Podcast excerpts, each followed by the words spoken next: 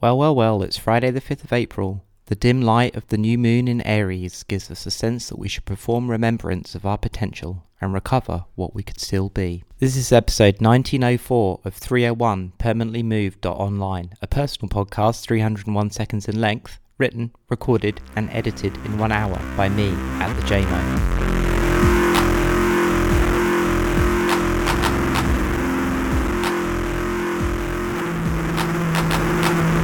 Robert Stephen Hawker was born in the Charles Church Vicarage in Plymouth in 1803, grandson to the formidable Calvinistic preacher and writer Robert Hawker. He attended several preparatory schools but disliked them and he frequently ran away. At 19, Robert entered Pembroke College, Oxford, to study for the Anglican priesthood, where he discovered a love of poetry. His first term was memorable. In November of 1823, he married Charlotte Larnes, a Cornish gentlewoman of 41, but despite their age difference, the union proved happy. The couple spent their honeymoon at Tintagel, a place that kindled his lifelong fascination with the Arthurian legend and later inspired him to write The Quest for Sangraal. Ordination followed in 1831 and he began a curacy in North Tamerton, near Bude, where he discovered that he had a joint calling, not only to be a priest, but also a mermaid. In order to live out this life, he fashioned a wig from seaweed and naked apart from an oilskin wrapped around his legs, he would row out to the rock in the harbour, where he would sit and sing, brushing his seaweed hair with a comb. Each evening, the superstitious locals would gather on the cliff's edge to watch the mermaid perform. There are two stories as to why Robert stopped his life as a mermaid. One is that winter was coming and it became too cold. The other is that a skeptical farmer arrived one day with his gun, threatening to pepper the damsel with shot if she stayed warbling any longer.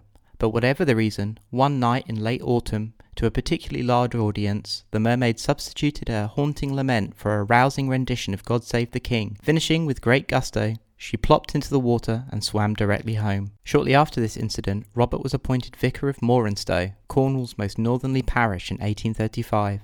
When he arrived at Morwenstow, there had not been a vicar in the residence for over a century. Smugglers and wreckers were apparently numerous in the area. A contemporary report says that Morwenstow wreckers allowed a fainting brother to perish in the sea without extending a hand of safety. To his parishioners, Robert became known as Parson Hawker. He had a strongly built figure, with long fair locks, blue eyes, and increasingly weather beaten face. Robert dressed oddly. Sober clerical garb wasn't for him, and it was said that his only black clothes were his socks. He loved bright colours. Often he wore a long purple coat or a yellow poncho he had fashioned from a horse blanket, and underneath a fisherman's blue jersey, crimson gloves, brown or red leather trousers, and dark sea boots added to his strange but cheerful appearance. He enjoyed hats, either broad brimmed or a more flamboyant fez. In addition to his outlandish fashion sense, Hawker was regarded as a deeply compassionate person, giving Christian burials to shipwrecked seamen washed up on the shores of the parish. It was he that was often the first to reach the cliffs when there was a shipwreck.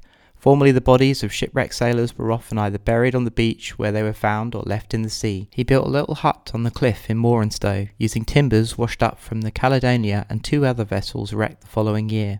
He'd sit out on nice days composing his poetry, and during times of storm scoured the grey waters for ships in distress. For many years he continued his gruesome duty of recovering corpses from the sea, and the harrowing task grew to weigh heavily upon him. Altogether, he rescued nearly 50 bodies. The Driftwood Hut is now the smallest property in the National Trust portfolio. In early 1863, Charlotte Hawker's health, poor for some time, worsened. Robert nursed her constantly, sitting at her bedside, reading to her, but unfortunately she died in February, and he suffered a period of profound distress and sought solace in his poetry. He did, however, remarry a Polish governess a year later in December of 1864, making her Pauline Hawker, who bore him three children.